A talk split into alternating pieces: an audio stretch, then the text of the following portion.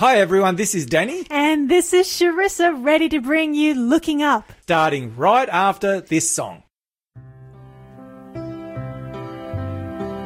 There's a long, long trail to wind into the land of my dreams, where the nightingales are singing and the white moonbeams. There's a long, long night of waiting till my dreams all come true, till the day when I'll be going down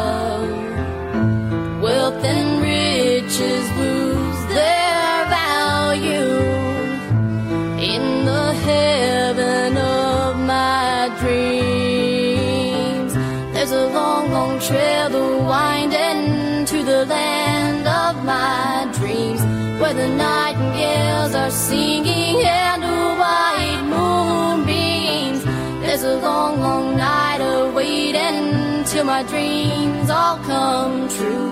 Till the day when I'll be going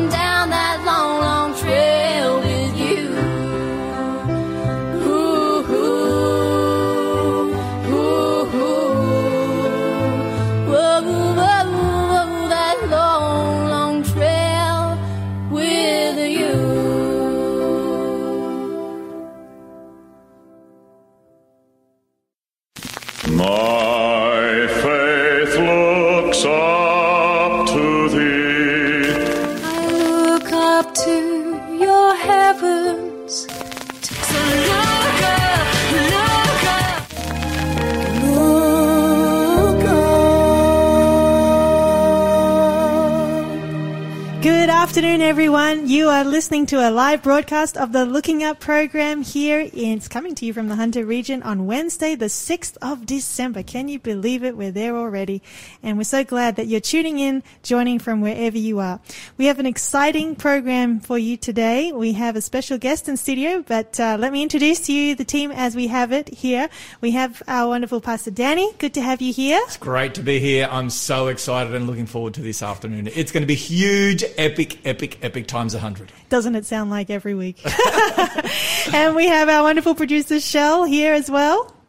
Hello.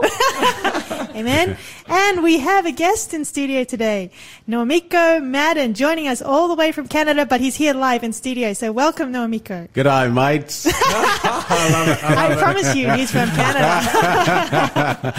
it's it's been rubbing off on me, so I got to use it. You know. yeah, yeah, absolutely. Well, we've got a lot to go through today, but uh, maybe do you want to share with us what we're going to do today, Pastor Danny, for our listeners? What have they got to look forward to? Oh well, today there's it's a it's an action packed uh, program. So we have, as you said, Miko here in the studio, and we're looking forward to hearing from him.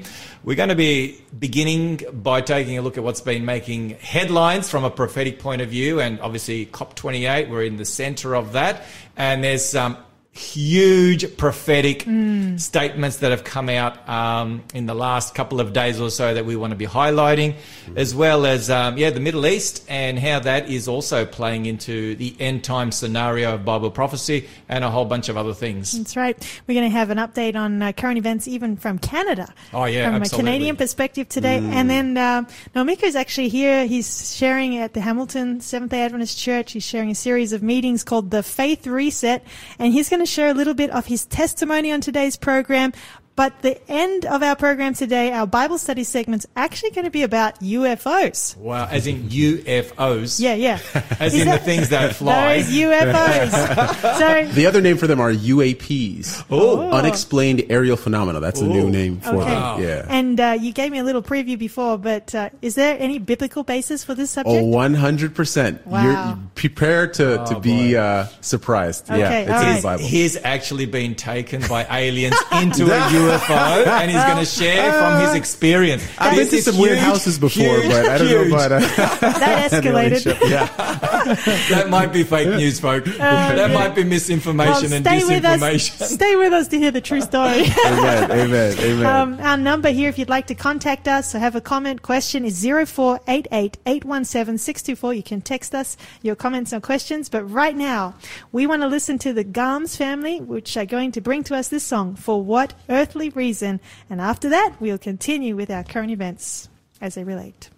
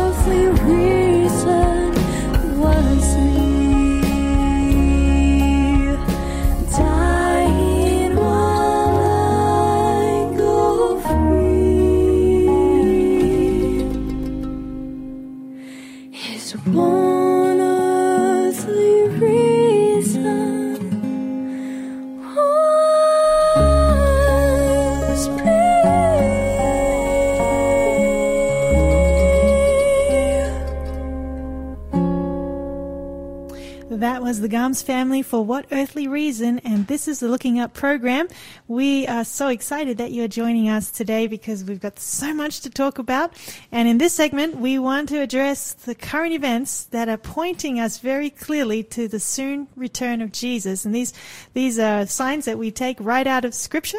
And, uh, yeah, I know Pastor Danny's come. I can see him. He's shuffling all of his, um, his evidence. He's got lots here. The pile of paper here. It's getting larger and larger. so maybe Pastor Danny, you wanna you wanna kick us off? All with right. the- Okay. Yeah. Thank you. Thank you, Charissa. Um, so let's let's turn our attention to COP28, which is taking place right now as we speak, and it ends uh, next Tuesday. They're in Dubai time, which will be, I guess, uh, Wednesday our time. So next Wednesday we'll be able to give a a a more uh, broader rundown on, on where things have gone and some of the decisions that have been ultimately made. But it's fascinating. We mentioned this last week that our friend Pope Francis um, was not able to attend due to you know falling ill, the flu, I guess, and so he put out a statement that was shared by his uh, right hand man, Cardinal Secretary of State of the State of Vatican. Pietro Parolin.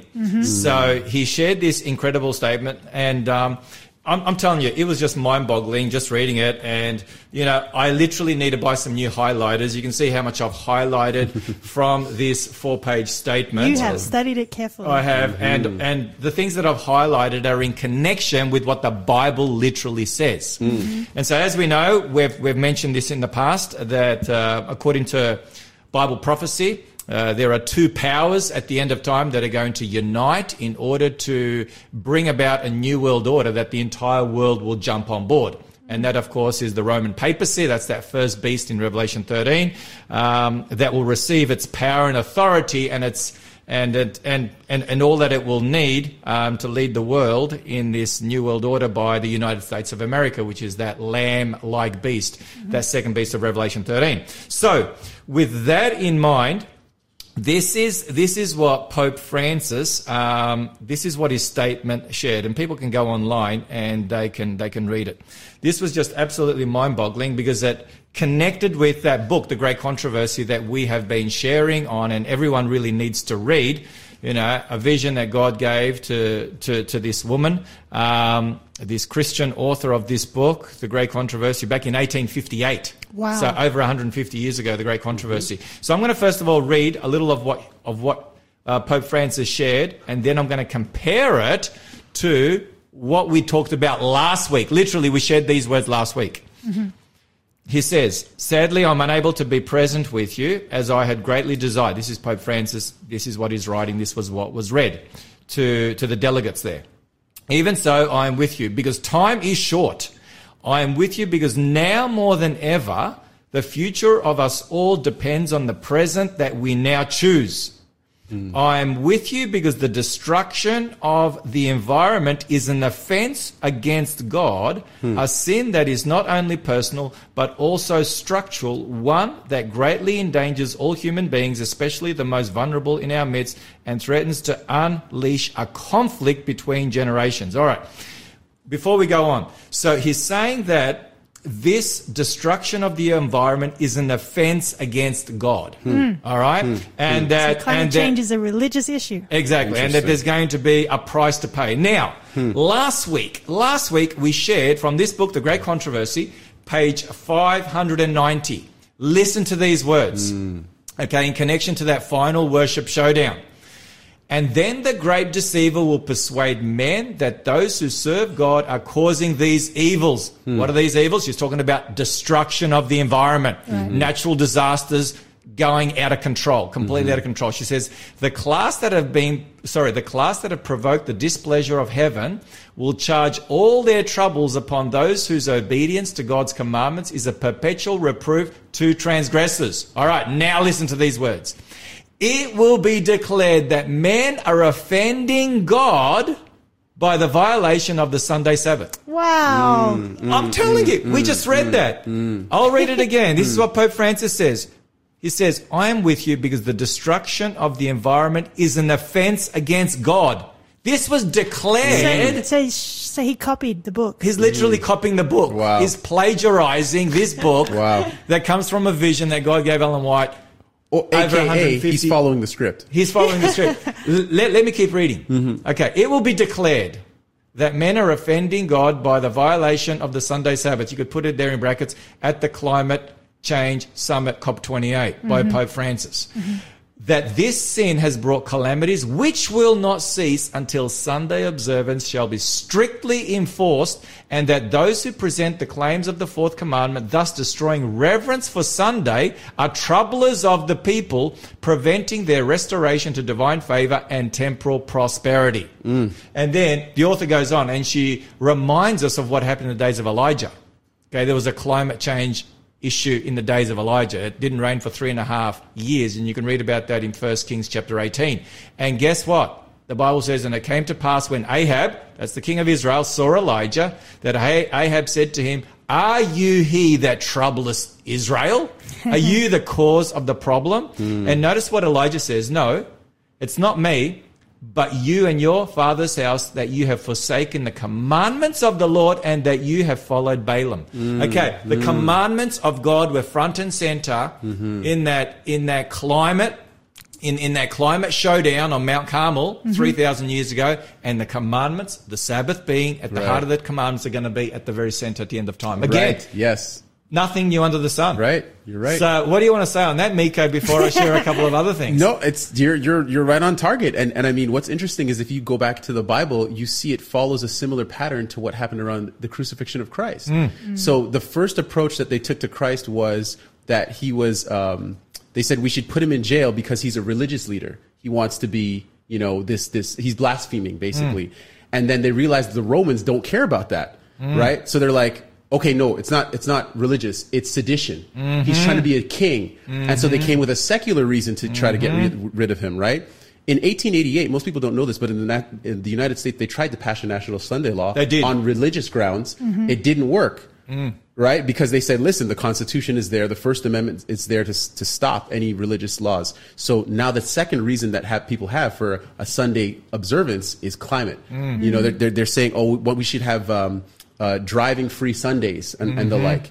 You know, and so that's what it looks like. It looks like they're, they're making that second attempt, which is the one that typically goes through because it's a secular reason, not a religious one. Absolutely fascinating. And let me just share a few more thoughts. How, how are we going with time? Good. Okay, we've got plenty more time. Let me share a few more things here from from from his um, from his statement All right. that was read out to the COP to the COP delegates. He says, and and he's quoting he's quotes he quotes he quotes a lot from Laudato Deum. That's his you know Most recent. yeah, that's his climate encyclical 2.0. So he mm. quotes a lot from that in there. He says, This is a global issue and one intimately related to the dignity of human life. Mm. Okay, so he's saying this is a global issue. Wow. Miko, have you got Revelation there, brother? I can pull it up. Pull it up. Mm-hmm. Revelation mm-hmm. Um, 17, verses 13 and 14. Okay. This is a global issue, and we discover that the Roman papacy will lead the charge at the end of time. He says, while you're pulling that up, he says, To all of you, I make this heartfelt appeal. Let us choose life. Let us choose the future.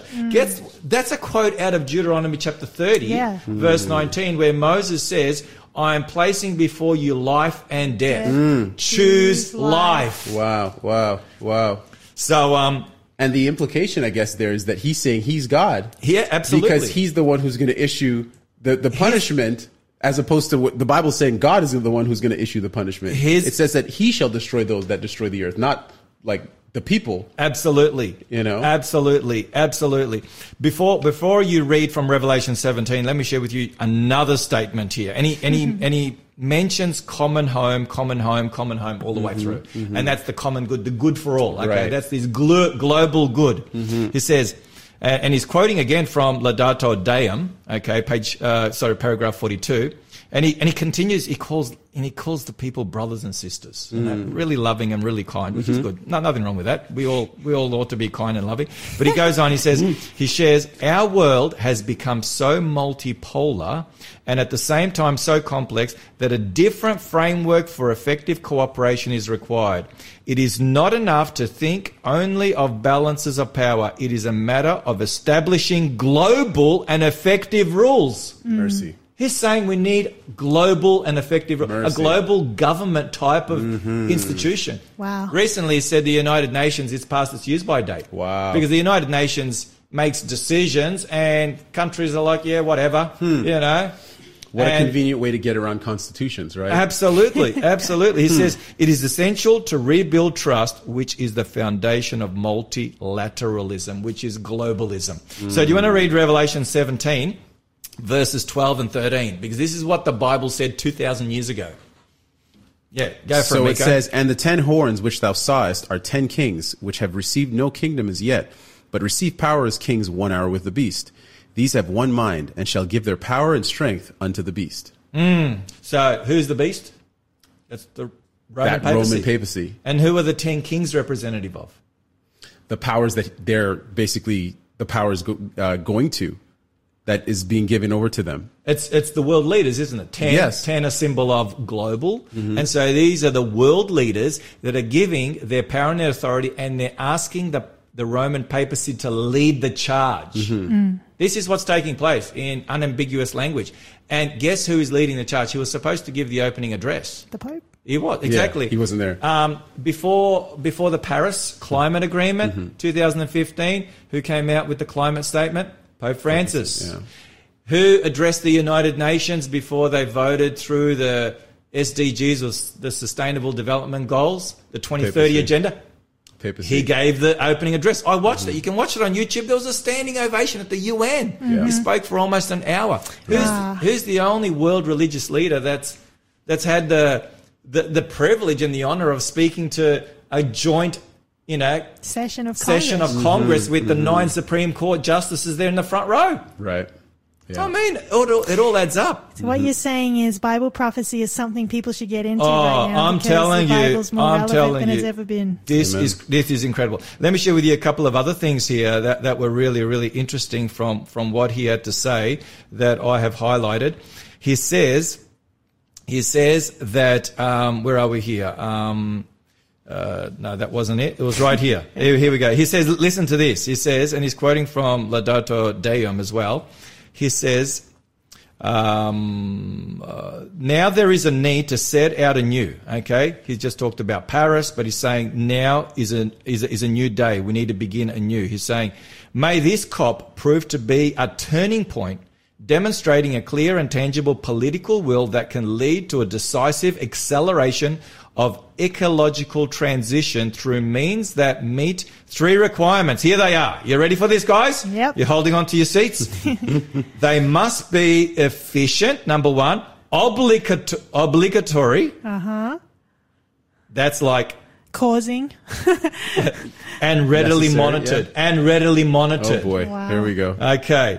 Um, and he goes, and he goes on and says, and, and achieved in four sectors, energy efficiency, renewable resources, the elimination of fossil fuels, and check out this last one, and education in lifestyles that are less dependent on the latter. So we've hmm. got to educate people in a new way to live, hmm. Hmm. new lifestyles. Wow. Because this, speaking of cultural change, this ecological conversion Interesting. needs to be more than just numbers and stats and facts. We need to be we need to be willing to change our lifestyles. Interesting. And what's the seventh day Sabbath all about? It's, uh, lifestyle. Yeah. Right. It's a right, lifestyle. right. Yeah. Yeah. Yeah. Yeah. I'm telling you, this is this is just amazing. Um, he goes on. He says the remedy is good politics. If an example of concreteness and cohesiveness comes from the top, he's talking to the leaders. This will benefit the base. Okay, the everyday Joes, where many people, especially the young, are already dedicated to caring for our common home. Okay, and then I've got to share this. Please let us move forward and not turn back. It is well known that various agreements and commitments have been poorly implemented due to the lack of sustainable mechanisms for oversight, periodic review, and penalties in cases of non-compliance. Wow. He's saying we need to have penalties. Wow.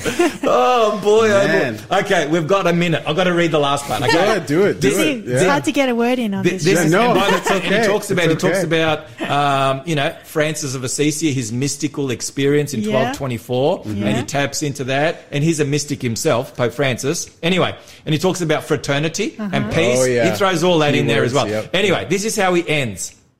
I too, who bear the name Francis, with the heartfelt urgency of a prayer, want to leave you with this message. Let us leave behind our divisions and unite our forces. Sounds like peace and safety when Oh, they all come together. And with God's help, let us emerge from the dark night of wars and environmental devastation in order to turn our common future into the dawn of a new and radiant day. Wow. He signs off. Wow. This is the new world order, my friends. Hmm. Wow. But it sounds so nice. It's beautiful. But it sounds It's so beau- wonderful. But the problem is we know where it's heading. Yeah, That's yeah, Revelation yeah. 13 tells us where it's, It's heading. unity on a basis that is not oh, biblical. Oh, have mercy. Well, we're going to have to continue these thoughts in just a few moments. Right now, True North is going to bring to us a song entitled Who Do You Know?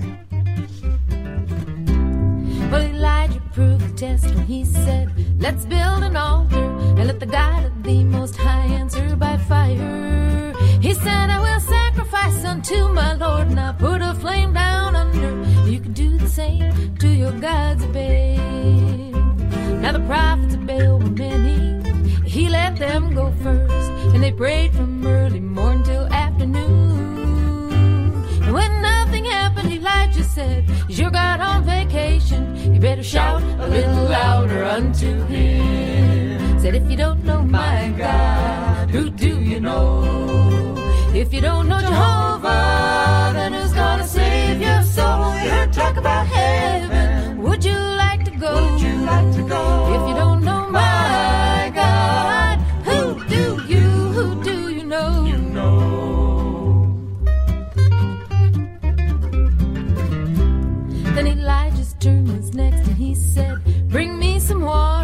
and pour it on the wood and wet it good.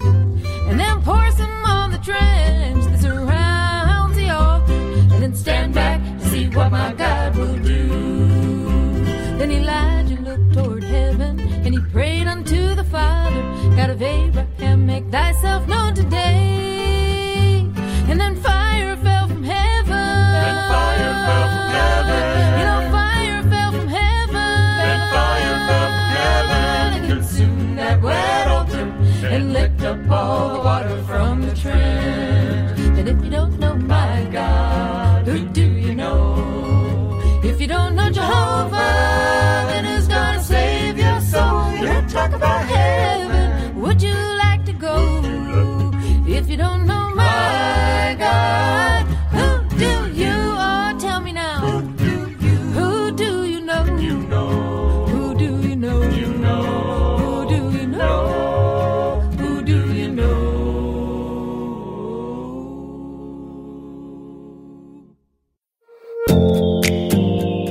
everyone, you're listening to a repeat of our live show Looking Up. That's right. And if you think this is good, you'll definitely want to tune in on Wednesdays at 3.30 to join us for the live event because you can actually participate. It's a free giveaway that you can claim. You can text in your questions and prayer requests. Live is so much more fun, so catch you then.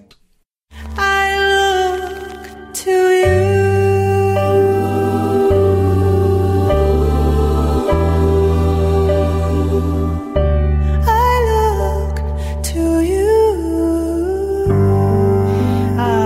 beautiful sound of Marlita Fong there, and you're listening to the Looking Up Show. We've got so much to get through still, so just a quick uh, little ad break here. We have four copies of a book entitled Alone with God by Matilda Andross as a free gift to the first four people who text in today's code word. We'll release the code word in a little bit later in the program. But just to give you a little bit of a heads up, this is a book that she says, I love, love, love this book. I read when I initially became a Christian and to say it changed my life is an understatement. It doesn't have the same impact as the Word of God, but it is amazing and it helps you draw closer to the Lord and also helps you understand and appreciate the importance of having alone time with Him. So it sounds like a beautiful book, Alone with God. You'll want to be ready for that code word and the number to keep handy not only for the code word, but if you have a comment or a question about the discussion today, please make use of this number and text us on 0488817624. Well, we've talked about COP28, but now we, we should keep going because we've got hmm. so much that we could talk about. Exactly, because there's a lot more that we'll talk about COP28 next week. Okay. Yeah, Yeah, so there will be lots more to We'll, talk about. we'll talk about. about the Faith Pavilion there and some of the other things that have been taking place. And we'll we'll we'll have a better idea of, of where they've landed. Sure, it's going to be exciting. Um, but since we've got Normiko here in Hmm. studio today, we should get his perspective on, uh, yeah, how things sit from a Canadian. I know. point Tell us all about In the land of maple syrup, how are things, Yeah, right? indeed, indeed. Oh man, it's you know it's really interesting. I think a, a lot of the world has been watching Canada, and we have been watching ourselves because it's definitely been a rough time um, since the pandemic. Many people feel like the Canada that they grew up in is not the Canada that they live in currently, and that's what I've been experiencing myself. You know, from the different uh, rules that have came down. Um, you know, no flying for no flying for the unvaccinated. Wow. Um, bank account closures. There's a lot of rough things that happened. So, Hmm. I mean, you can ask me any questions and be happy to answer. Well, we're we're familiar with the no flying Mm-hmm. and no no going across borders because we had that here in in our country. Right. But the closing of bank accounts now that's something Yeah. that we never experienced. Do you want to tell us a little bit about that because we did speak on that item Yeah. on the show, but you're you were there. Yeah. So basically, well, I wasn't at the protests. No, no, but, no. But I thought I saw you in that hot tub. easy. You look like the guy that was Easy, in the hot tub. Be careful with those words. Just yeah, just no, kidding. no. So basically, No, what just happened? kidding, just kidding. I mean, no, no. Interestingly, I mean, it was it was surprising because it wasn't just people who were at the protest; Mm. it was people who supported the protest. If you donated to the protesters, they found your name, and the, and somebody had like hacked the list. And so they released the list of donors so people could be maligned, and then they took names from that list and said, "Okay, you're Like on those GoFundMe pages. Ex- and so exactly the GoFundMe pages, you know, and then they closed the GoFundMe eventually. Um, some people not getting refunded, etc. So it was a really, really rough time. But then, yeah, they, they basically did um, they they enforced an emergency act basically, um, which is typically only reserved for times of war. I think that was the first time that had Yeah, the very first time, and it was, Wow. and, and I mean, there was a very questionable uh, debate as to whether it was warranted. Hmm. You know, and and currently, actually, there's a citizens' inquiry which is taking place, which is basically hinting at that idea. That's that's what the report is saying that it was not warranted. Much of the actions that were taken in response to COVID were not warranted.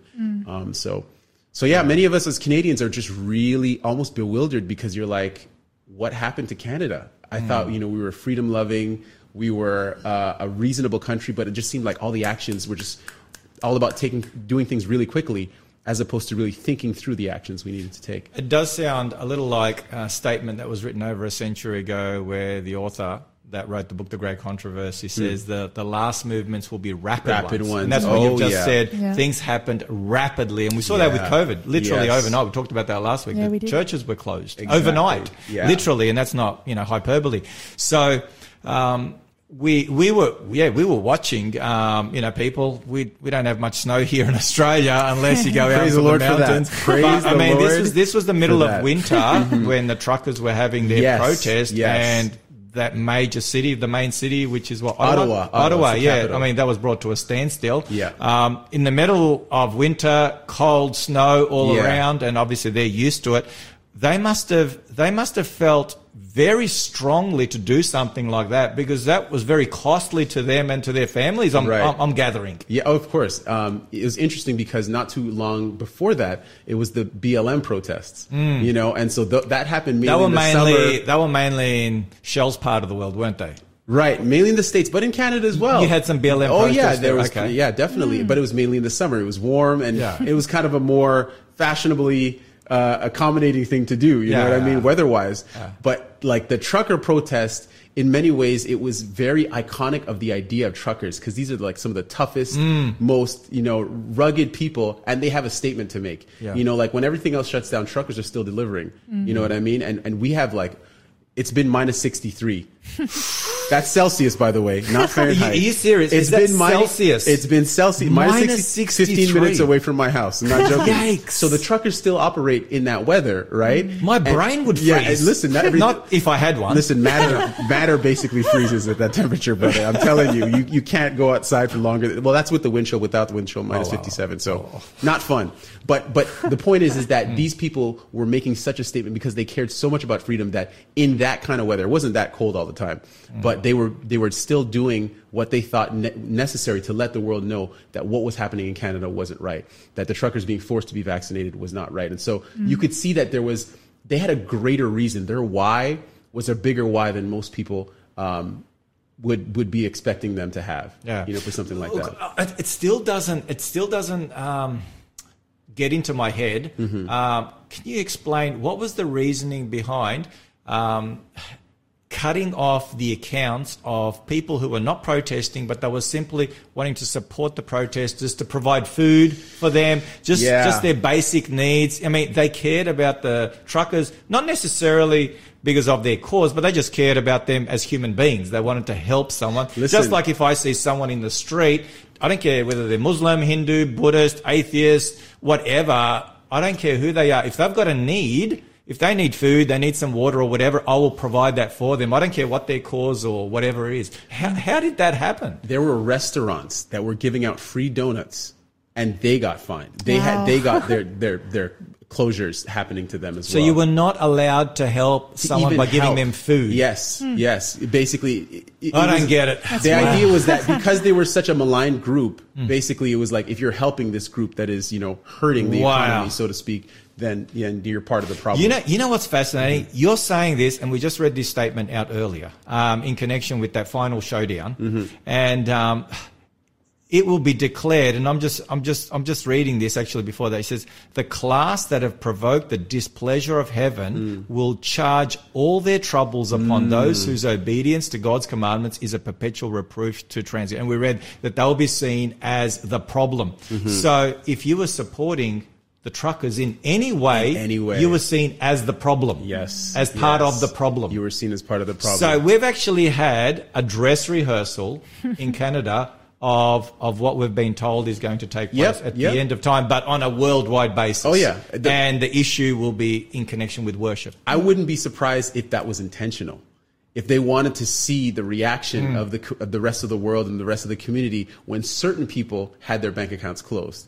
You know, because the rest of Canada was watching, and those who didn't have their bank accounts closed, what were they going to do to either help or to Hmm. to voice a concern that hey, this is this is a breach of freedoms and of rights and, and freedoms. You know, so that was, I think, a, a part of the the the, the, the plan Yeah. to see what people would do in response. Now, now talking about bank accounts, um, Charissa, I know that um, Miko, you have an interest in um, in what's sort of been uh, transpiring over the last number of years in the area of central bank digital currencies or Yeah, CBDCs. right. Uh, do you want to share with us a little bit where's Canada out? Because there's a there's a, an interesting article that came out here in Australia. Mm-hmm. Um, this was sent to me by my good friend Venice. She's a, a regular listener um, down there in uh, Melbourne. Feel sorry for you, Venice, but that's okay. Someone has to live down there. She left.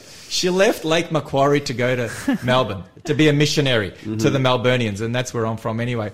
And um, this was dated December 3, so just a couple of days ago. And the headline from uh, news.com.au was Cashless Society.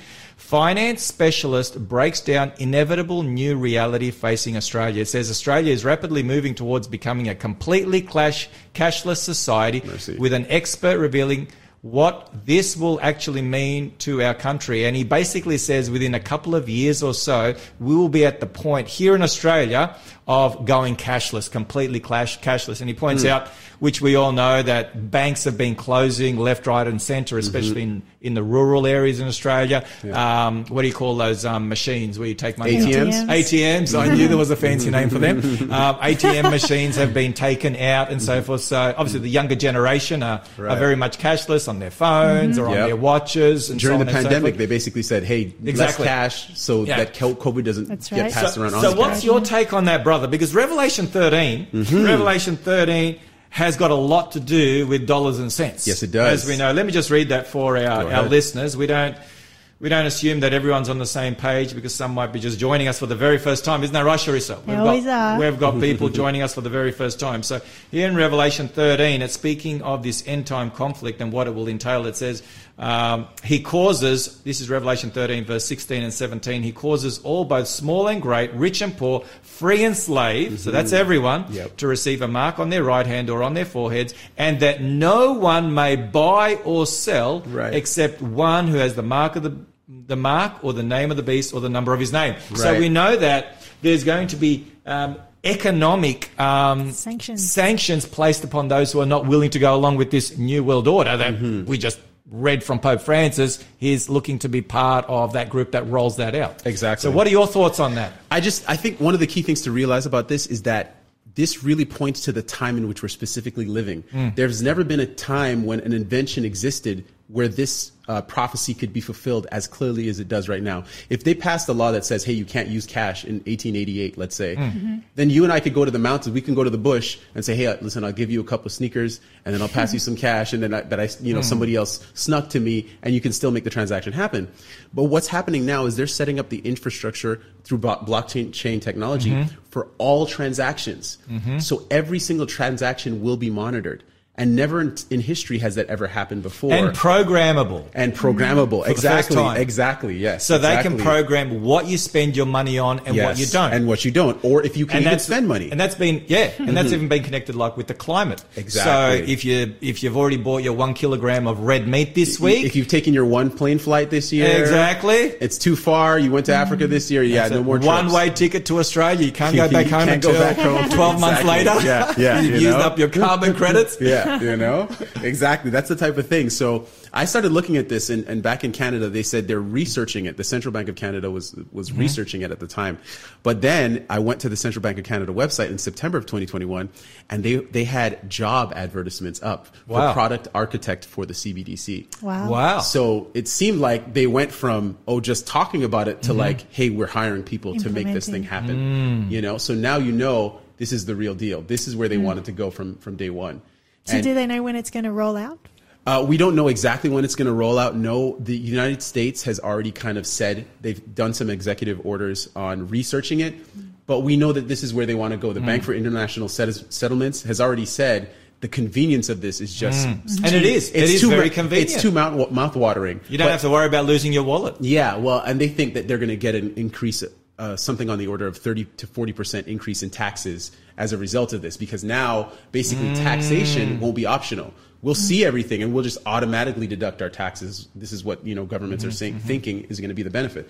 But it is, there's no greater tyranny than not having the ability to privately transact. Uh, when you can't privately transact, literally, when everything that you, you do with your money is seen and tracked, literally freedom has ended. Wow. That is the end of a society. And, and that's basically what the Bible teaches. It basically says that the generation in which that happens is the generation in which the world does end. Wow. That's the thing that most people don't realize. And we're in that generation. Yes, we are. We are in that generation, and Revelation 17 points to that as well. Amazing. And that and that's also connected to the digital identity. Yes. Cards. All, So- all of it's going to be part of the same Everything's tapestry. gone digital. Exactly. So as long as you're not with Floptus, or sh- sorry, I meant, I meant to say Optus. Um, You might not know about that. yeah, you know. Did you know about that? No, did you hear about this um, major phone company in Australia that you know went down? I think that's my main. That's who I got my cell phone, my Australian SIM card with. when you I with Optus? landed. I think so. Yeah. So far, Oh, it yeah. hasn't let you down. So- has? Yeah, not, not yet. but, um, but it's fascinating. Yeah, so that really is fascinating. The times we're living in, like you said, the unprecedented times. So Yeah. Yes. all these things are converging. It's not one or two things. The you know the American agenda, you know the 2025 um, presidential um, mandate agenda. All Yeah. these things are converging. people thought that in you know the 60s with the cold war you oh mm. this is the end of the world you know russia gog mm. and magog that wasn't biblical Mm-hmm. right now we have the stages set for revelation 13 mm. in a way it's never been set Amen. before Totally agree and with so you. we we are basically the last generation based on what we're seeing in the bible ah, Amen. This wow. is so exciting, and we've got still lots more to go. So don't go anywhere. Stay and listen to this beautiful song by Robbie Morgan entitled "Unlearned." And after that song, we're going to hear actually Nomika's going to share his testimony on how God transformed his life.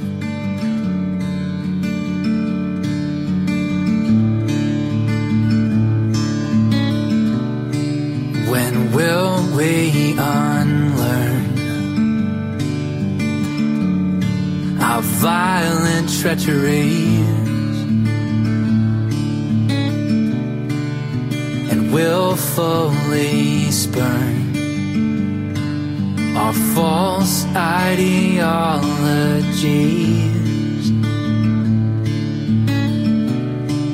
When will the tallies of the slain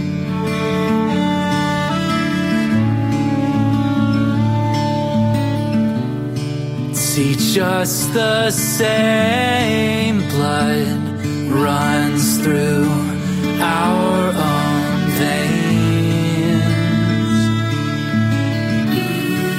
But we study our wars till we know nothing more. Aren't we misinformed? Well, I long for the day we are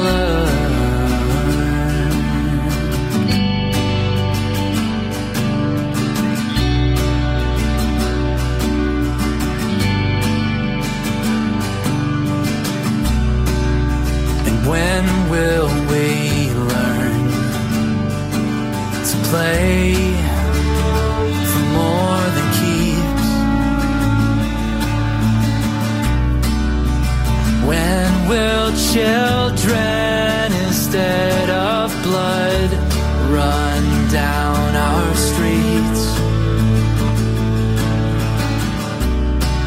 When will our insatiable lust for self give way?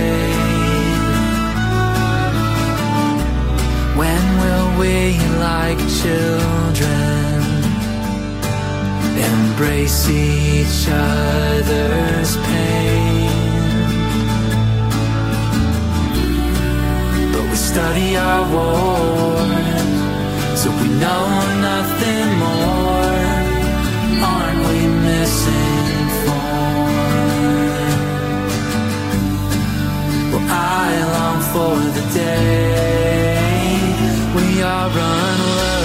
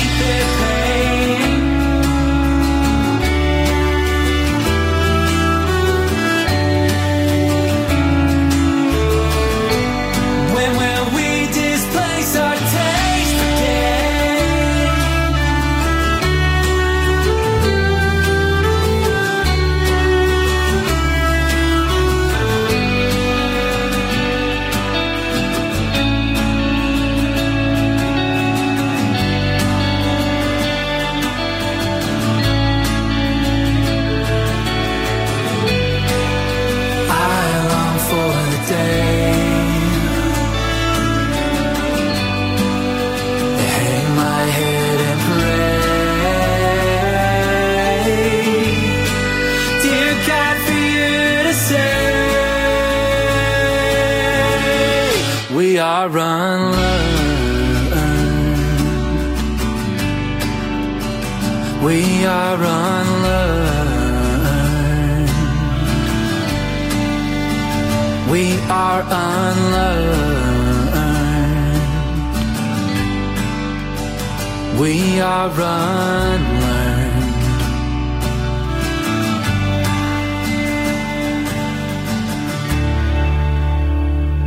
That was Robbie Morgan bringing to us the song I believe he wrote, Unlearned. And you're listening to the Looking Up program. Before we hear Naomiko's testimony now, uh, we want to give away the code word for. It's time- today's free for offer.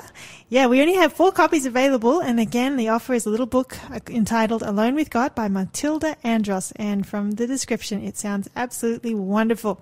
So the code word for today is LU23 UFO. That should be easy to remember. LU23UFO. Text that word to 0488817624. And if you're one of the first four people to do so, this little book is coming to you.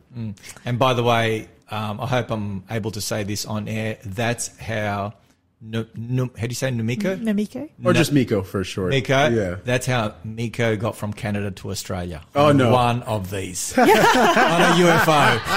I'm telling All right, you. all right. I'm telling you, first class. First class. We're going to hear all about it. We're going to hear all about it. Fake news, ladies and gentlemen. Fake news. Fake news. well, speaking of uh, speaking of you coming here to Australia, you've shared at the Waitara Seventh Day Adventist Church in Sydney, and now you're at Hamilton, and you're sharing tonight Yes. at 7 p.m. Yes. Um, entitled "The Greater Mission." Yes. But uh, you shared in both places already your testimony, but our listeners would be really Oh, interested to know. absolutely. How did the Lord work in your life? What's your story? Sure. I mean, I, we can just do an abbreviated version of it, but um, the the long story short is that my uh, my mother, when when she was pregnant with me, she dedicated me to God in the womb.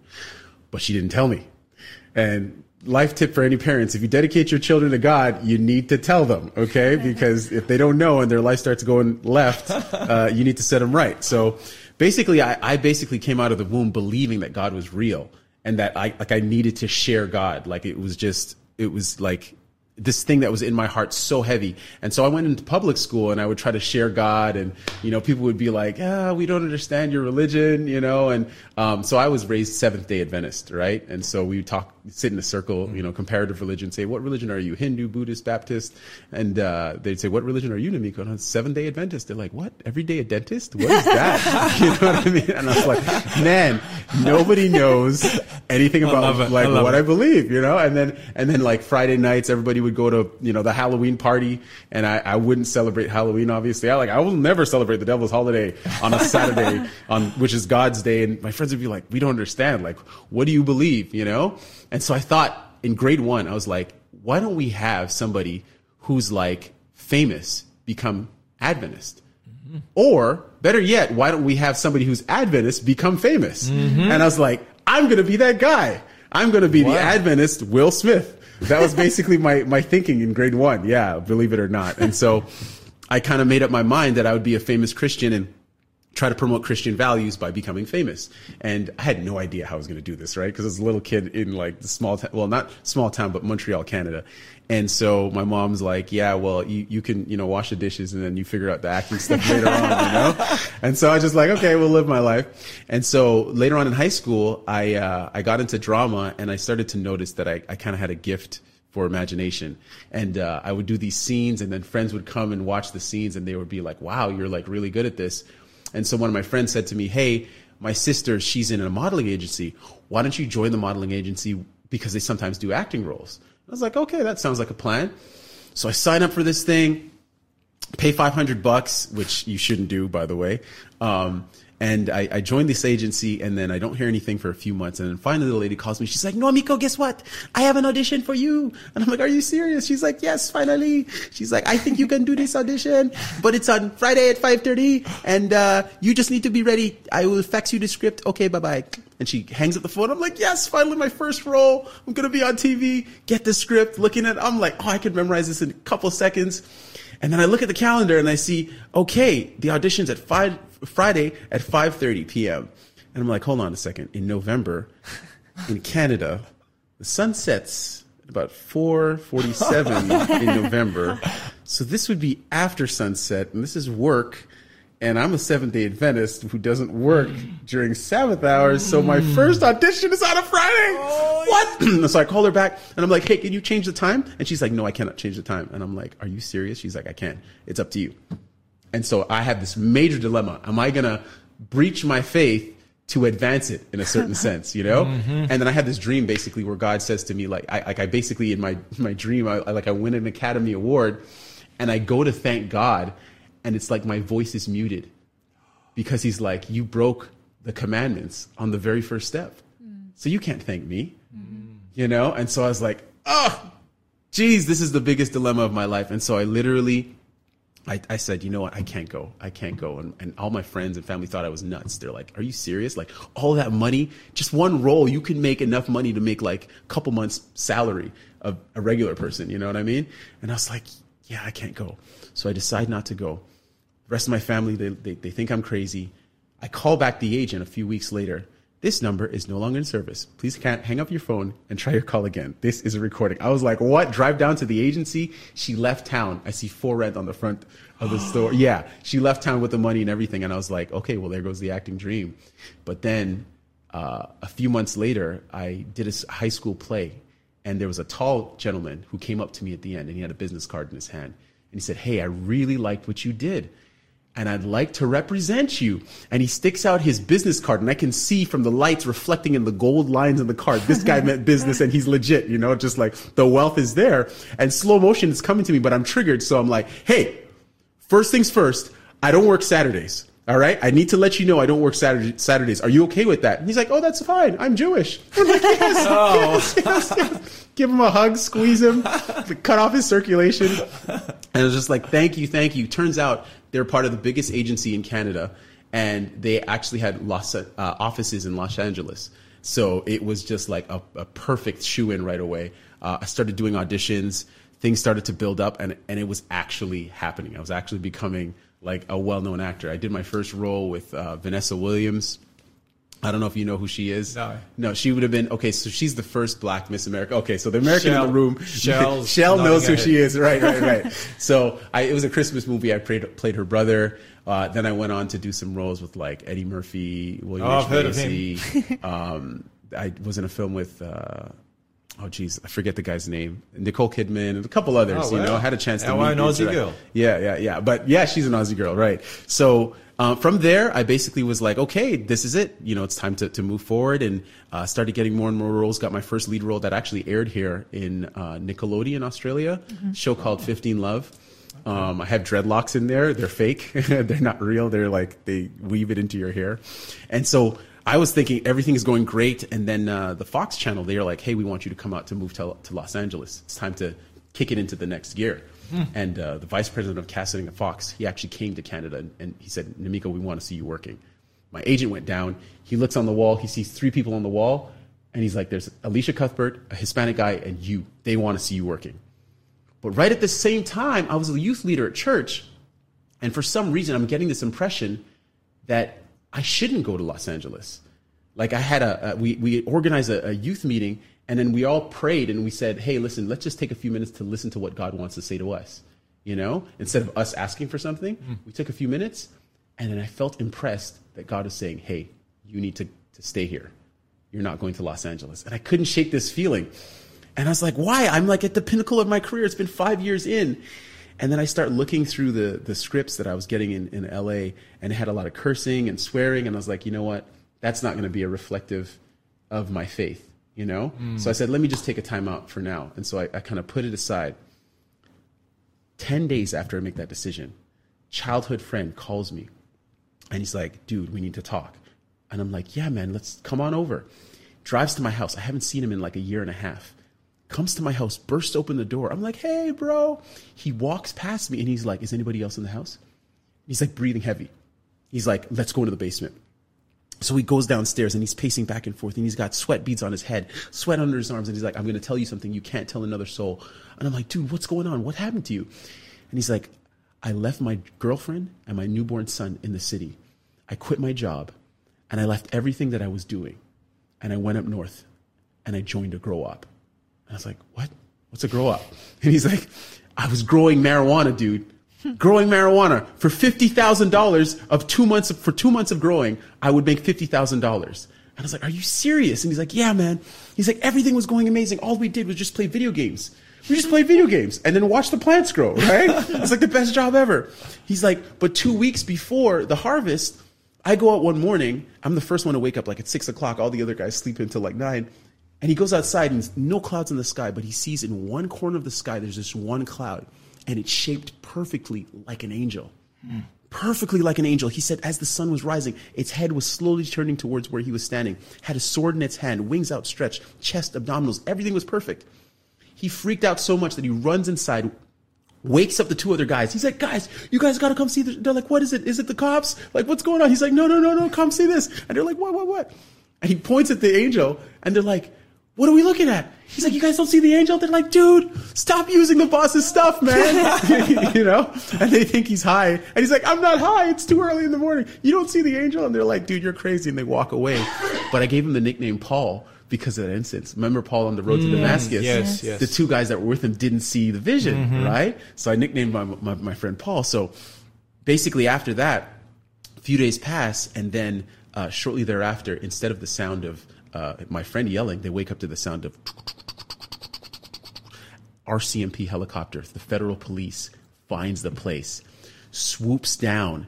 They wake up. It's the cops. They start freaking out, grabbing their stuff like, you know, headless chickens running around the house trying to hide their ID.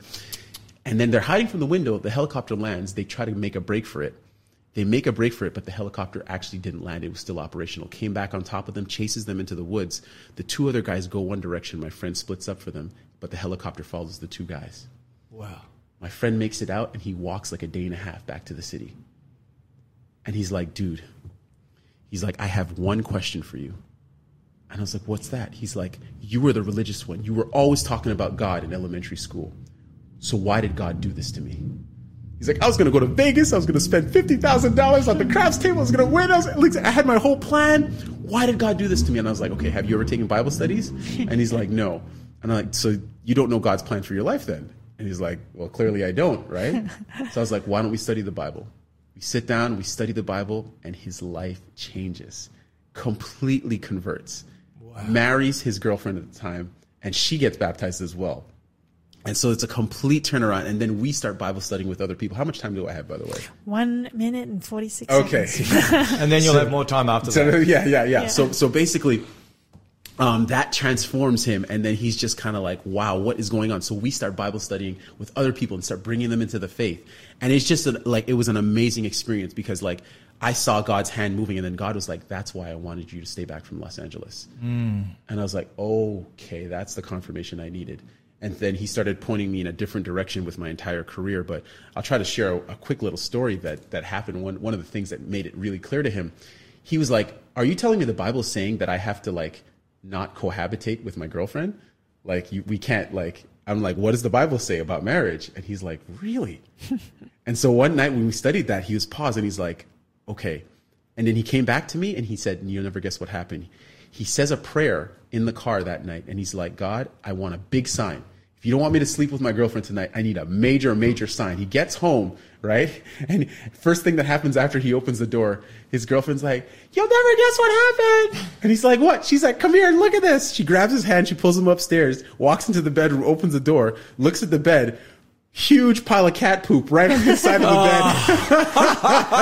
bed. the cat literally left the litter, pooped right on his side of the bed. Yeah, yeah, literally. Wow. And he's like, okay, I'm not sleeping with you tonight. he's like, this happened for a reason, you know? So all of that to say, God just started making it really, really clear that this was the step he was asking me A to take. sign you'll never forget. Oh wow! Well, there's more. Wow. We're going to hear more from Noamiko um, in just a few minutes. But he's actually also a songwriter, and Wow. he sings. And so he's actually going to we're going to hear one of his um, originals right now, entitled "What If." So let's enjoy that together. In the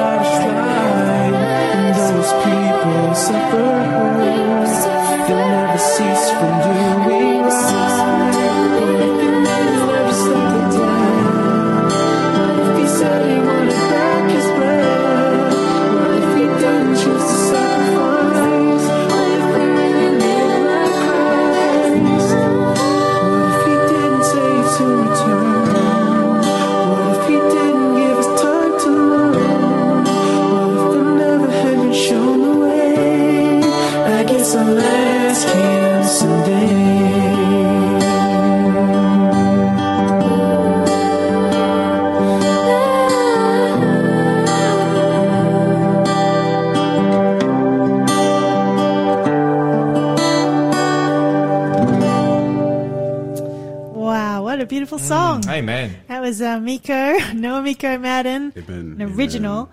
What if? You can If you have an hour on, this uh, week, you go on YouTube. a hundred. and that is a YouTube ad. Uh, but uh, yeah, just a reminder that this is a live broadcast, and we do have, I think, maybe. Maybe have a copy left of the free offer today, Alone with God. So text in today's code word LU23UFO to the number 0488817624. Uh, we have been hearing from our listeners and have been seeing our, our offers go. But uh, Leanne has been listening and she's really enjoying your story. She says, This is amazing. I can relate to this story, Miko. so uh, there's a little bit left to the story. You want to. Yeah, well, so when we last kick, picked up, uh, where do we where did we end up from? Your I, f- I was I was at the. Um, the kitty litter. Yeah. oh yeah, the kitty kitty litter the litter. Right, right, right. Yeah. So Just where it needs to be. exactly, exactly. Right, exactly. I've got four exactly. cats at home. If that happened, those cats, they would have lived their last day. That, they yeah, would have lived their exactly, last day. exactly. Yeah, no, definitely not a normal thing. So, so after that, we just knew that God was working, and we started Bible studying with other people. He, he studied with his cousins. In fact, he studied with them so well that one of them was asked to preach at a Catholic high school about the Sabbath. Wow. And she's in grade seven to the entire grade nine class. Wow. You know, that was yeah. So that was that was really huge. And then um, started bringing people into the faith, and then God started telling me, He's like, "Listen, I need you to start plugging out from the world. I need you to empty yourself of like your secular uh, exposure, so I can fill you up with my exposure."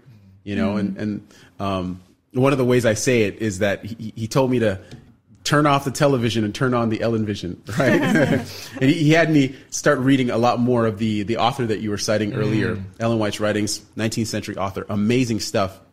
And one of the things he showed me is that your imagination is a gift. And what happens with Hollywood is that when you go see a movie, it fills it up with that world and then it spits you back out into the real world.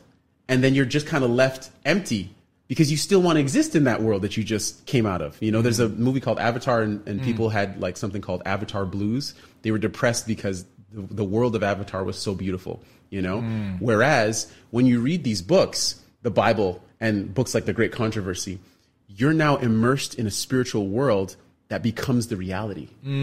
It's like you're awakened to the fact that instead of like you're you're you're in a fake world, now your life becomes like a movie. You know what I mean? And so so that's kind of what happened to me, and it, and, and it just uh, really inspired me to keep pressing forward. And I realized that I probably needed to quit my career as an actor. And so I, was, I had that conviction, and uh, there there came a day where literally I woke up that morning and I heard the, the words in my head say, "Today's the day." And it was like God convicted me that something's going to happen today. I didn't know what it was. I was studying the Bible, and eventually I got a phone call that day. Literally got the phone call. It was the producers of the show. They're like, Namiko, guess what? It's the third season. We got a third season of the show. And I was like, oh my goodness. So what show is this again? This is the 15 Love show. Mm-hmm. And, you know, they're promising all kinds of money. And, you know, I was just like, I didn't want to say no to this because they literally had changed the entire schedule so that, like, I could keep the Sabbath. Wow. They changed the entire, like, the diet so that I could not, I could have vegetarian food on set as well. You know what I mean? And all of this was happening. And I was like, the pressure now was like, I should go back to just be, you know, kind to the, the to the producers who made all these concessions. But then I, I just felt this conviction that was like, no, it's time to make the break. It's time to make the break. And so I'm like, listen, guys, I can't come back to the can't come back to the show. And uh, they're like, well, okay, can you just come back and do three episodes? And so for the next three days, they kept like making offers. And my agent said, okay, they want you to come back, but they're going to give you your own trailer. You don't have to talk to anybody. And I was like, no, it's not them. It's me. This is my own decision, you know? And then the next day, they're like, listen, we can swipe off your character with the flick of our pen. But there's over a million fans in Europe, and you're a black role model, and there's very few of you. And so we think you owe it to the to the world. Oh wow, the yeah, pressure. the pressure. It was mm. it was pressure unlike the enemy was throwing it. Yes, mm. every the kitchen sink, the low oh. blows. So I'm trying to like call any spiritual leader. I'm like Mark Finley, Doug Batchelor, somebody talk to me, you know. And I, I finally got somebody to talk to, and they didn't really understand, but they could understand I was going through something. And I prayed with them, and then I just I had enough courage to stand my ground. And so I thought it was over, but it wasn't over. Because that night, uh, well, not that night, a few nights later, I was paying my mom's mortgage with the, the money from acting that I was making. And she's like, Oh, so we're not getting that money anymore? And she kind of was not really happy with that.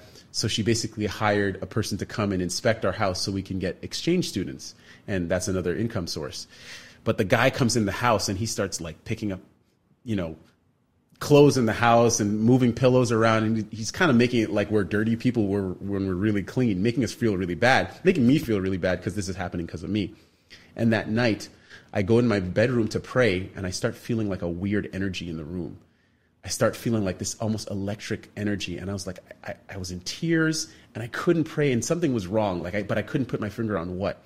So i go to bed at three o'clock in the morning the phone rings and i'm too out of it to answer the phone but i heard it. And my, my younger brother was up playing video games and he answers the phone. After answering the phone he's like hey it's for you. It's dad. I was like dad? And i take the phone and it's my dad who's building a house in jamaica. And he's building a house in jamaica and he's like namiko you're deciding about something. What are you deciding? And i was like about acting. He's like i knew it. He's like listen i can't explain just don't make any decisions till i come back to canada don't make any decisions till i come back to canada I hang up the phone long story short my dad had a supernatural vision telling him that I had to go back to acting. Wow. He literally had a supernatural. I did not tell him I was quitting acting, but he had a supernatural vision telling him to go back to acting, and that wasn't the conviction that God was giving me. So I knew that this was number one supernatural, but I knew that it wasn't from God. Wow. Mm. And so I was like, okay, this is the great controversy. So this mm. decision that I'm making, it's so pivotal. Why? Mm. Why is this decision so crazy? And so I go to my mom. I'm like, mom, you know, dad had, we had a, an emotional conversation, kind of like, you know, when you have a, a talk with your parents about everything you've ever wanted to ask them. It was one of those talks. And so based on that, I went and talked to my mom and I said, mom, like, why is, why is everything so crazy? Like, why, why is it so intense? And she basically revealed to me at that point, you were dedicated to God. And I was like, oh, so that's why this is happening. And she's like, that's what it looks like. You know, there's this great controversy for your life because you were dedicated, you were supposed to be in ministry or serving God in some capacity. And so I was like, oh my goodness. And so basically, I, I started turning my, my mind and heart back to God, to, to working for God full time at that point.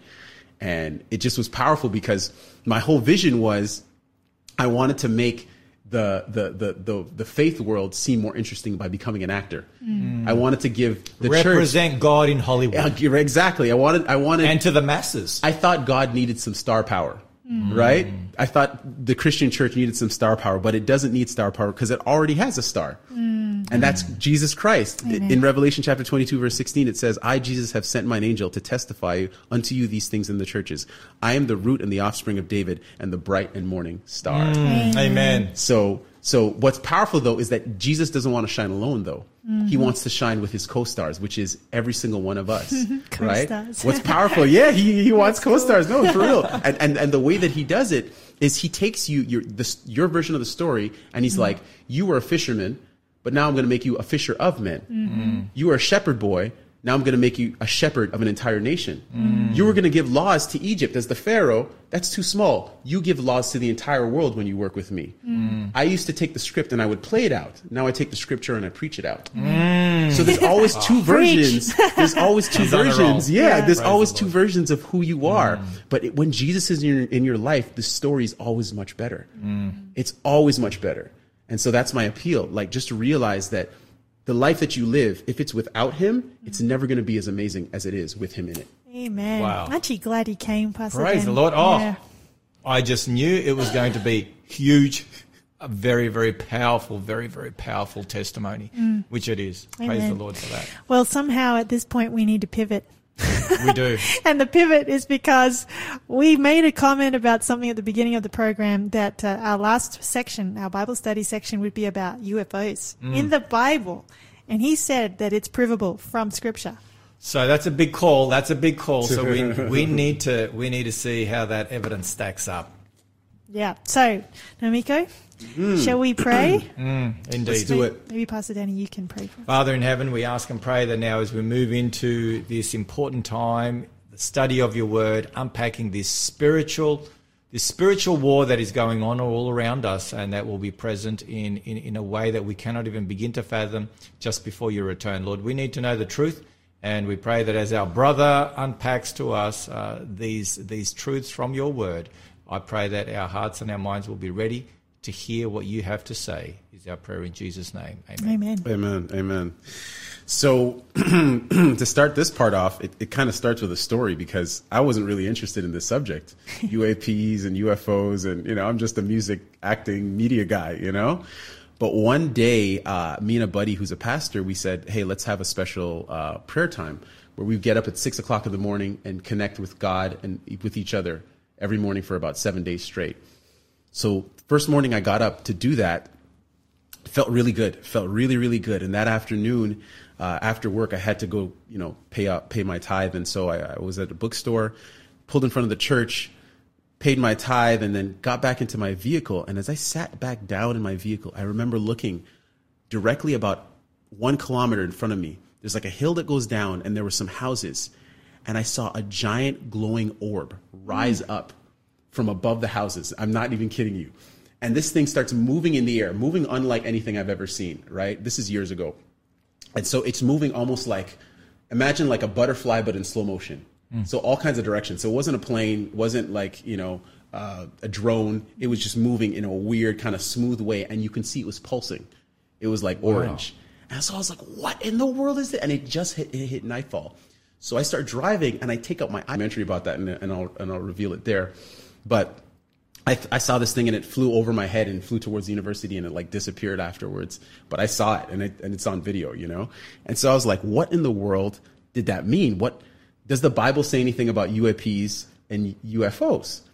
And so if you look at Luke chapter 21, mm-hmm.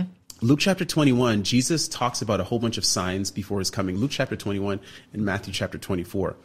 Um, and some of those signs, you guys know some of We, those signs we go to these chapters frequently. pretty frequently, program. right? Exactly. So, Very so much so. It's called what- a looking up show. Exactly, exactly. So, what are some of those signs, right? Like famines, Wars, wars, earthquakes. earthquakes, pestilence, uh, false Christs, Yeah. wars and rumors of war. You said that uh, persecutions, Persecution, yeah. betrayals, false prophets. Yeah. Uh, Jesus says that less there's going to be less love, right? The love of many shall wax cold. Distress, perplexity, Di- fear. Yes, distress, for, exactly. Eating, drinking, marrying Mm-hmm. in abundance, right?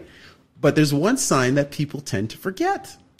There's one sign that's very frequently forgot, and it's in that list. And if Oh, you the go suspense. to yeah, in Luke chapter 21, verse 11. Can somebody read that for me? If you have a King James, preferably.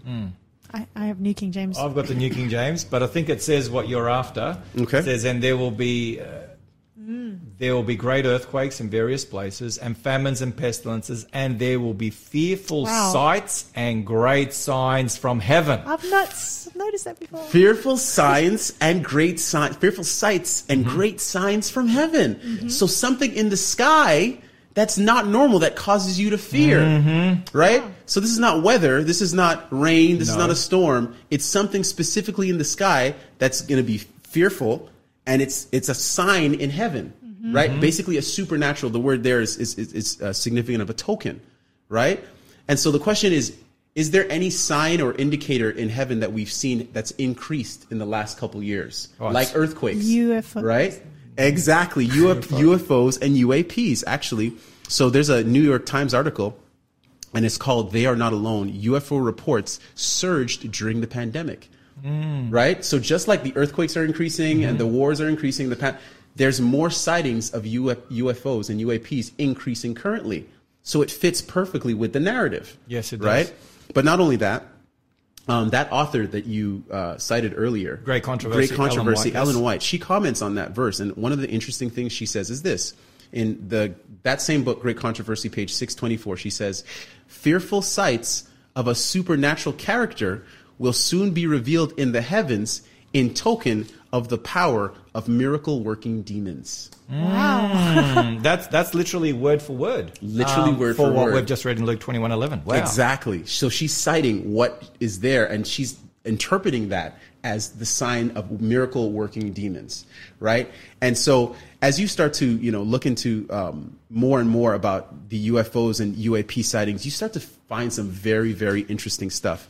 Um, there's uh, there's a, a, a former sergeant, an Air Force sergeant, who basically, by the name of David Fravor, in 2004, he saw and he tracked some in a in a jet, and so there's these increasing um, instances where people are seeing these all the time, and so uh, more and more is coming out. There was a uh, where was it? It was a congressional hearing on January 26th, excuse me, June 26th in the United States.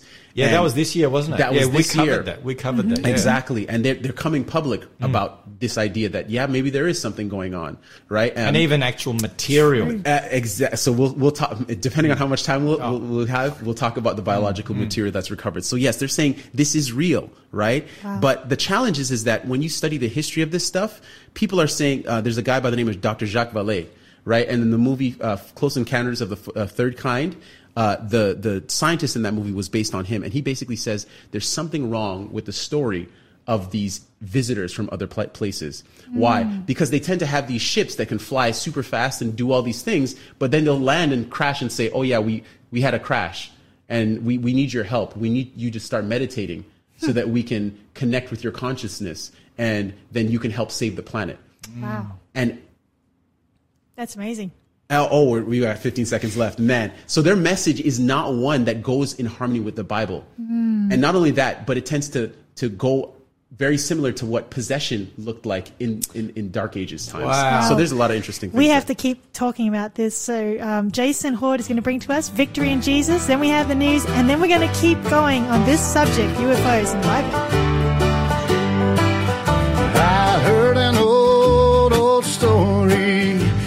Savior came from glory, how he gave his life on Calvary to save a wretch like me.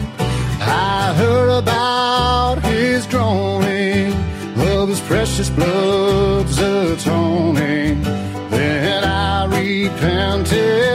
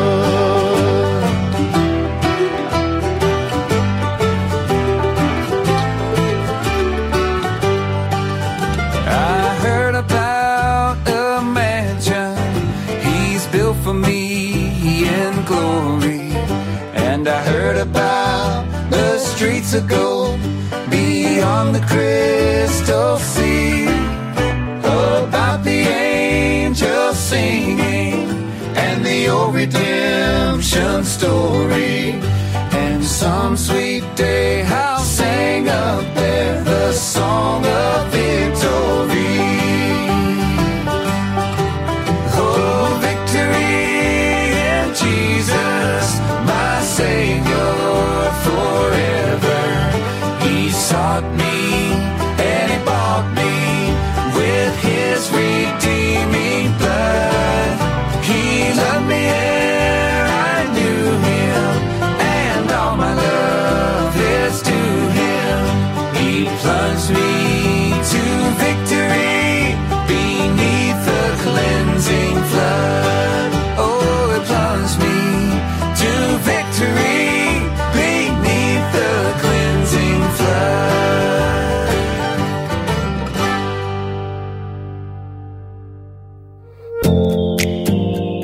everyone, you're listening to a repeat of our live show Looking Up. That's right. And if you think this is good, you'll definitely want to tune in on Wednesdays at 3.30 to join us for the live event because you can actually participate. It's a free giveaway that you can claim. You can text in your questions and prayer requests. Live is so much more fun, so catch you then.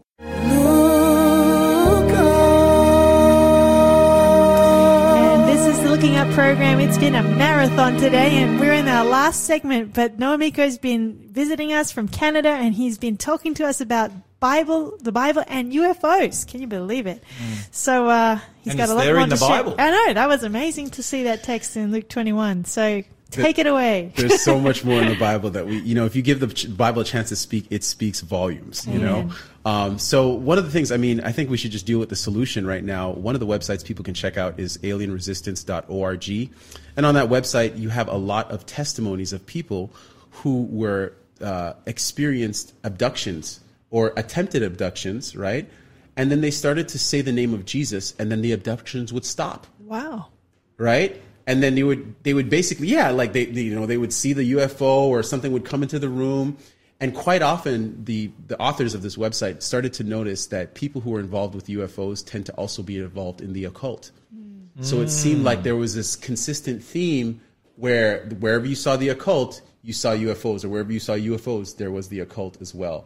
So it looked like definitely this is demonic activity as opposed to anything, uh, you know, like they're telling you that there are people from far away. Um, but that same author, by the way, I'd, li- I'd like to share that same author from The Great Controversy. One of the things she wrote, she said is, as we near the close of time, there will be greater and still greater external parade of heathen power. Heathen deities will manifest their signal power and will exhibit themselves before the cities of the world. And this delineation has already begun to be fulfilled. Wow. She So- wrote that in 1903. Okay. So I was like, hold on a second. Are you saying that UFOs were appearing in 1903? Then I actually found a story. In the Stockton Evening Mail, November 27th, 1896, Wow. there was a general by the name of H.G. Shaw, and he was riding on a horse, and he said he saw a ship that was crashed, like like a ship, right? Almost like he, he you know, they used um, uh, boat ships back then, but he said this was like a flying ship, silvery, and there was three men who looked like they were from Mars. They were wearing like silvery clothing, and his horse wouldn't go anymore. It stopped, and he's trying to get the horse to go, and then the horse wouldn't go. Then the three uh, beings approached him. And he went up to them and he said, What are you guys here for? And they spoke some weird language. Then they tried to grab him to pull him onto the ship. And he resisted them. This is all in the, in the Stockton Evening Mail. It's published in, just outside of uh, California, uh, Lodi, California. And he resisted them. And then he says, No, get out, unhand me. And then they basically said, Okay, he's fighting back. And then they turned around, jumped in the ship, and flew away. Wow. This is literally recorded in 1896. 1896. So this is not a new phenomenon. Wow. Right? And basically, the Bible is pointing to the evidence that this is something that is part of the last day movement because one of the things we see, and this is somebody else's interpretation of this, but in Revelation chapter 16, verse 13 and 14, it says, And then I saw three unclean spirits like frogs, hmm. not that were frogs, like frogs, come out of the mouth of the dragon, and out of the mouth of the beast, and out of the mouth of the false prophets. For they are the spirits of devils working miracles, which go forth unto the kings of the earth and the whole world to gather them to the battle of the great day of God Almighty. Now, when you think about that, right, what do frogs look like? They're green, slender arms and legs, and have big black eyes. So when you think about how UFOs are typically depicted, mm. I thought about that Right? before. Wow, wow, wow. aliens, like aliens. Exactly. They do. Green bodies, big black eyes, right? Yeah. Slender limbs and stuff like that. Well, it says basically that these things are going to go forth to the to the kings and the rulers of the earth to try to convince them that they need to do something. All right. You've got to. You shared this statement. This is this this. You can't make this stuff up. Go right? Ahead, go ahead. You shared earlier from Great Controversy, page six twenty four. Mm-hmm. Fearful sights of a supernatural character will soon be revealed in the heavens in token of the power of miracle working demons. You shared that. Now let me continue reading. Mm-hmm. Yeah. The spirits of devils will go forth to the kings of the earth. Right. You're reading that from Revelation sixteen. And to the whole world to fasten them in deception and Mm-hmm. urge them on to unite with Satan in his last struggle against the government of heaven. By these agencies, rulers and subjects, so that's everyone, will be alike deceived. Whoa. Wow, wow, Wow. exactly, exactly. Mic drop. Yeah, exactly. that you know, it's funny. That was literally my next slide. Oh, we are on the same page. You are not going back to Canada. You are going to be our regular. no, I'm just so you know, but the Bible's there. It's it's speaking to this. It's real, you know, and so um, it's just powerful because you know people are beginning to question. They're having mm. doubts about like what UFOs really mean, mm-hmm. and mm-hmm. people who are completely secu- secular. So like in this book, Messengers of Deception, Jacques, Dr. Jacques Vallée, he says this. The expectation of contact with space vis- visitors promotes the concept of political unification of our planet.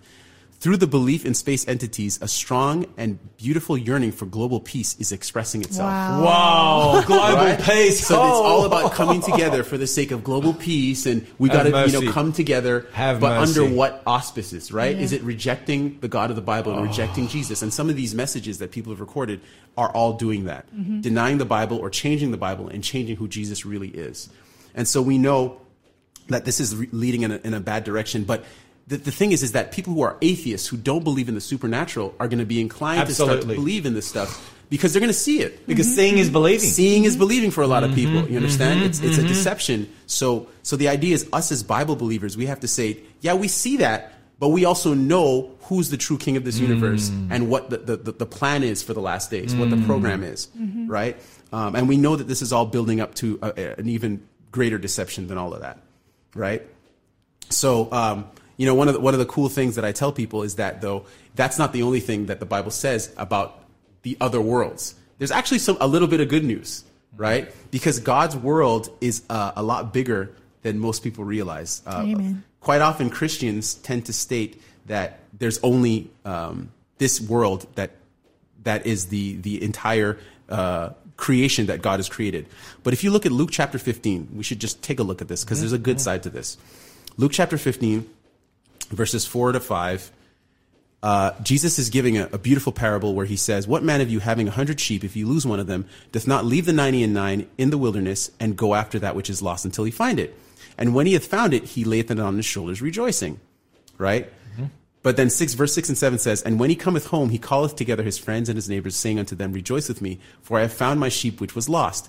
I say unto you that likewise joy shall be in heaven over one sinner that repenteth, than over ninety and nine just persons which need no repentance. Mm. So here's my question to you: Which people on earth don't need repentance? Nobody. Everyone needs repentance. Everyone All have needs sinned. repentance. Mm-hmm. Exactly. Mm-hmm. All have sinned, right? So Isaiah 53 verse 6 says it. It says, All we like sheep have gone astray. We have turned mm-hmm. everyone to his own way, and the Lord hath laid on him the iniquity of us all. So in other words, this entire planet is lost. This entire planet is the lost sheep. That's right. So if there's one lost sheep, then who are the other 99? That's the that's the other planets. That's the other God's creations. created. Exactly. Yeah. That Onlooking same universe. Exactly. That same author that you just Mm-hmm. cited earlier. I'm, I'm going to read one thing from her. She says this By the lost sheep, Christ represents not only the individual sinner, but the one world that had apostatized Mm. and been ruined by sin. The inhabitants of all other worlds are loyal and true to God, but he will not permit this one lost sheep to perish. The God of heaven is not unmindful of the world and its concerns. Mm. So God has a massive universe out there, but this is the only one that fell. Yeah. Well, in Job, you've got the sons of God, and they come, you know, and Satan represents this world. Um, There's a conversation about that. There's Okay, a, we'd have to a- talk about that. There's, there's a, there's, a conversation. conversation. There's a There's a conversation conversation. about that. But you're, you're, you're, the, the idea is that God's universe is much bigger. God Mm. is much more powerful than we give him credit for. And even though the stuff that's going to happen in these last days will happen, doesn't mean that he's not in control. Mm. He's just wanting his, his children who believe in him to say, I'm going to take a stand because Bible prophecy showed us what's going to happen. well, And Paul talks about strong. this world being a theater.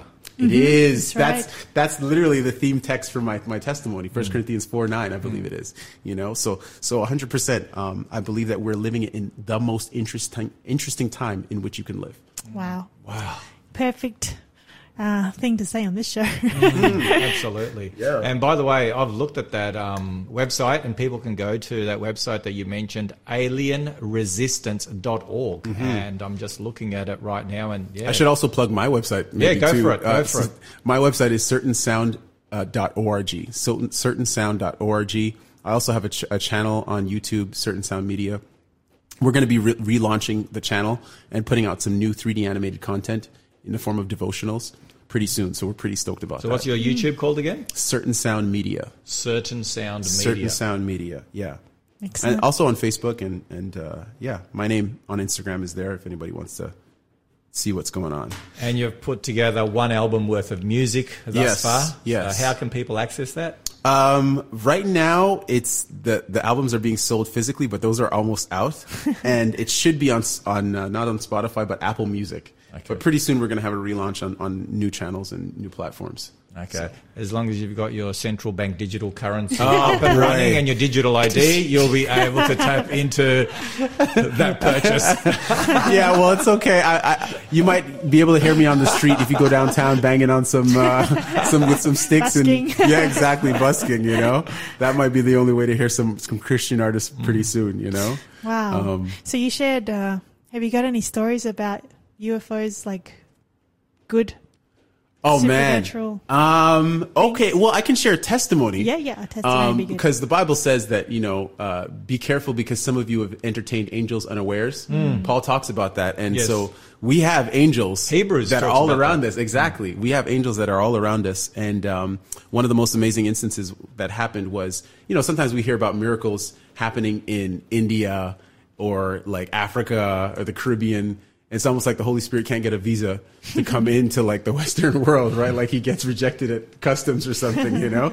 And so you're like, why, why don't we see more miracles? Well, the thing is, is that man's extremity is God's opportunity. When we reach our max, God is like, ah, now I can do something for you because you can't do it for yourself. Yes. And so uh, we were doing some uh, meetings in Montreal. We were doing depression recovery meetings along with some evangelistic series, and we were, you know, sharing the word of God. And we had some Bible studies that we had ordered from, from Amazing Facts, but we can only afford one box, but we needed two.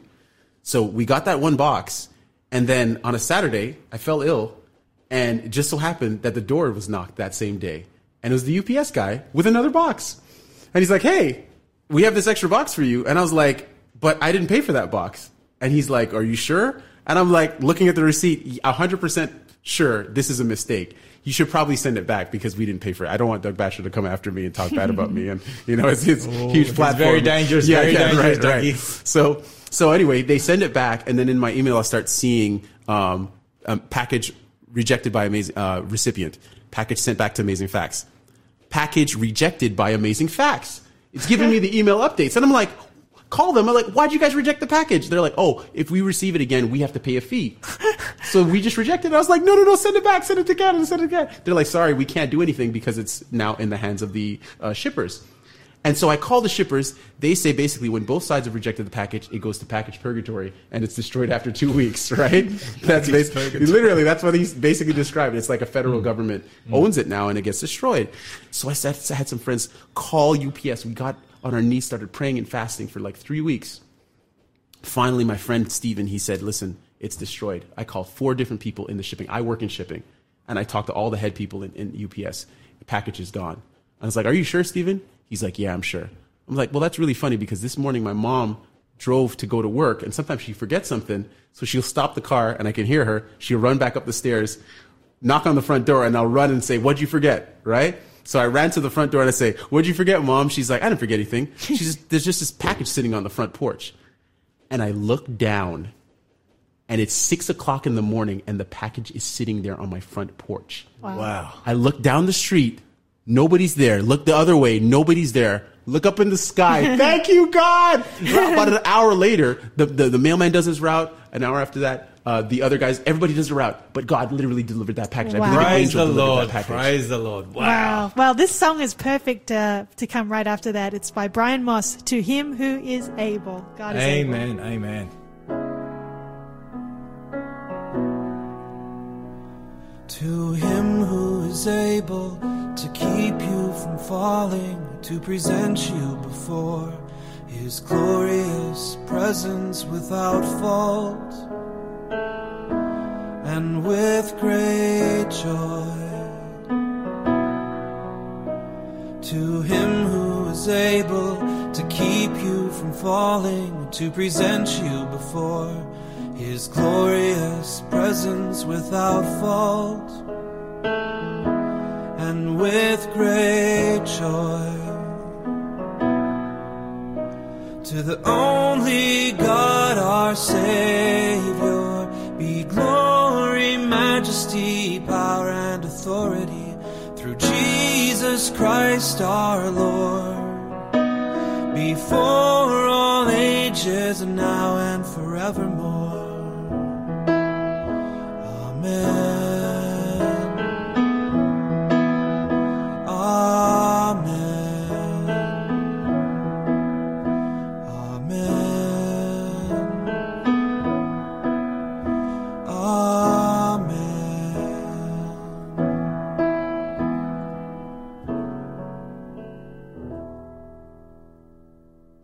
A beautiful song, Brian Moss, To Him Who Is Able. Mm. Well, it's been such a treat to have you in studio today with us, um, Namiko.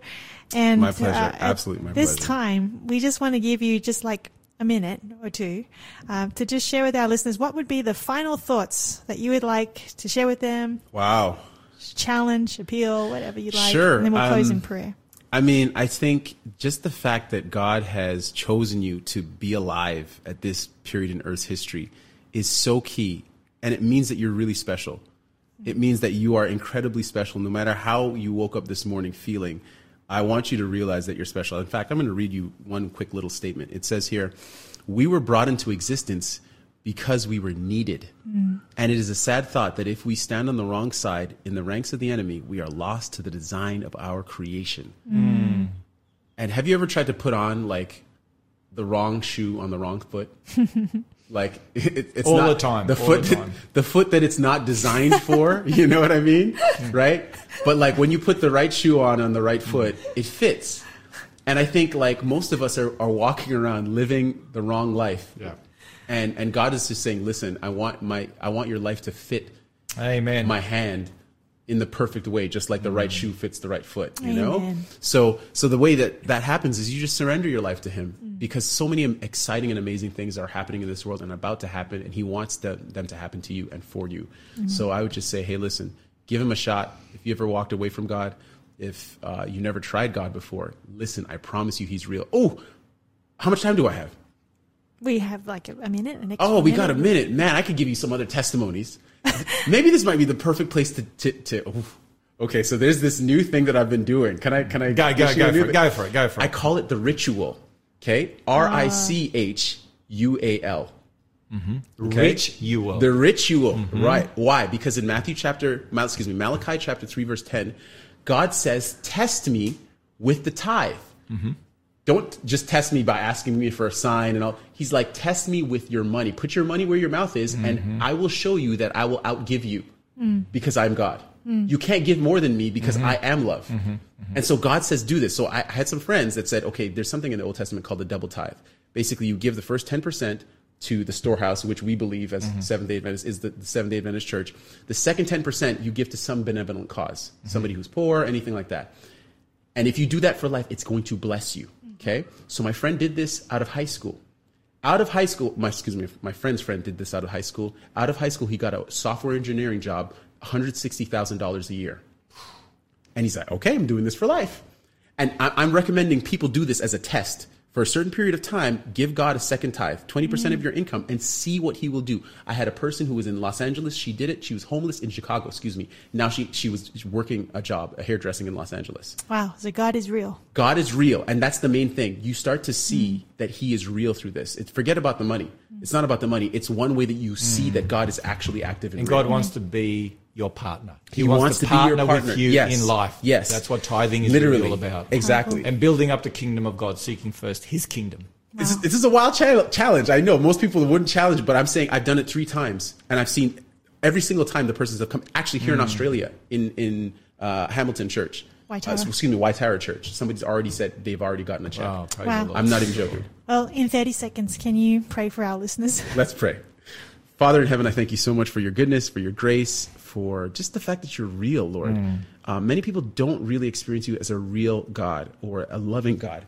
And if that's the case, I'm asking that you intervene, do something special so that whoever's listening, whoever needs this, hears this, experiences God for the first time if they surrender their heart to you, so that they can walk away knowing that they've been touched by God and they can hold on to you for the rest of time. Amen. Thank you so much for your love, for your grace. In Jesus' name. Amen. Amen. Amen. Well, thank you so much again for being here. It's been it's been good, and uh, next week we're going to continue these these themes, these thoughts, aren't we, Pastor Danny? Amen. Amen. We got so much to, to look forward to, so we look forward to your company, same time, same place next week. And until then, remember, fear looks around, regret looks back, but faith always looks up. So keep looking up, and may God bless you all. Have a wonderful afternoon. Keep looking up, don't give up, don't give up when there's pain deep in your heart. Keep looking up, don't give up, don't give up should the tears begin to start. With a prayer all your cares he will cast into the depths of the sea. His love is always there for me.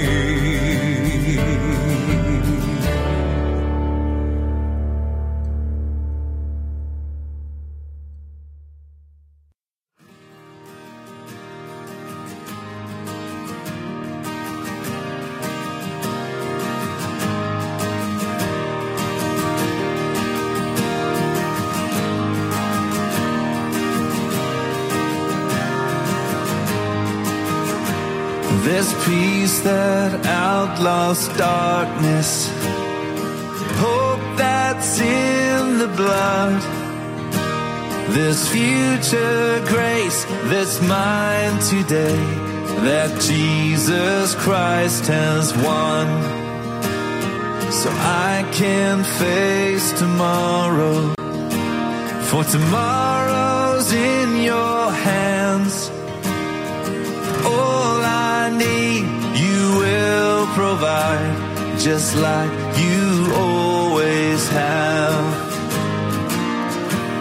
I'm fighting a battle you've already won. No matter what comes my way, I will overcome. Don't know what you're doing, but I know what you've done. I'm fighting a battle you've already won.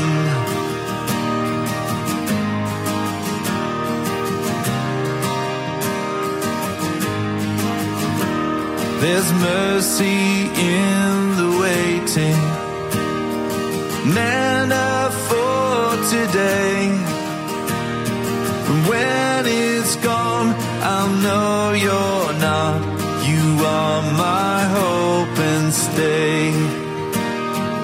When the sea is raging, your spirit is my help. He'll fix my eyes on Jesus Christ. I'll say that it is well. Oh, I know that it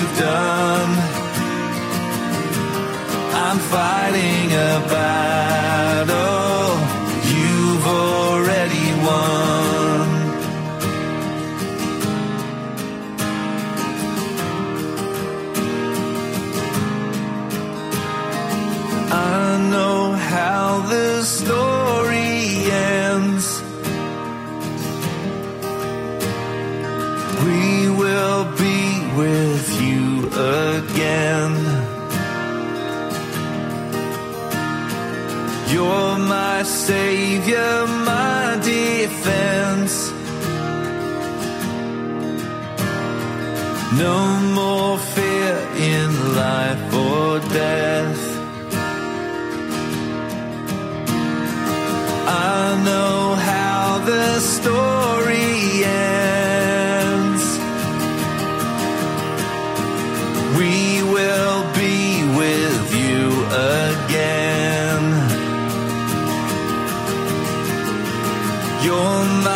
savior, my defense. No more fear in life or death. I know how the story ends. I'm fighting a battle you've already won. No matter comes my way, I will overcome. Don't know what you're doing, but I know what you've done.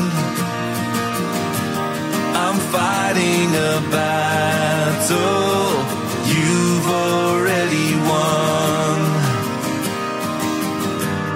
I'm fighting a battle.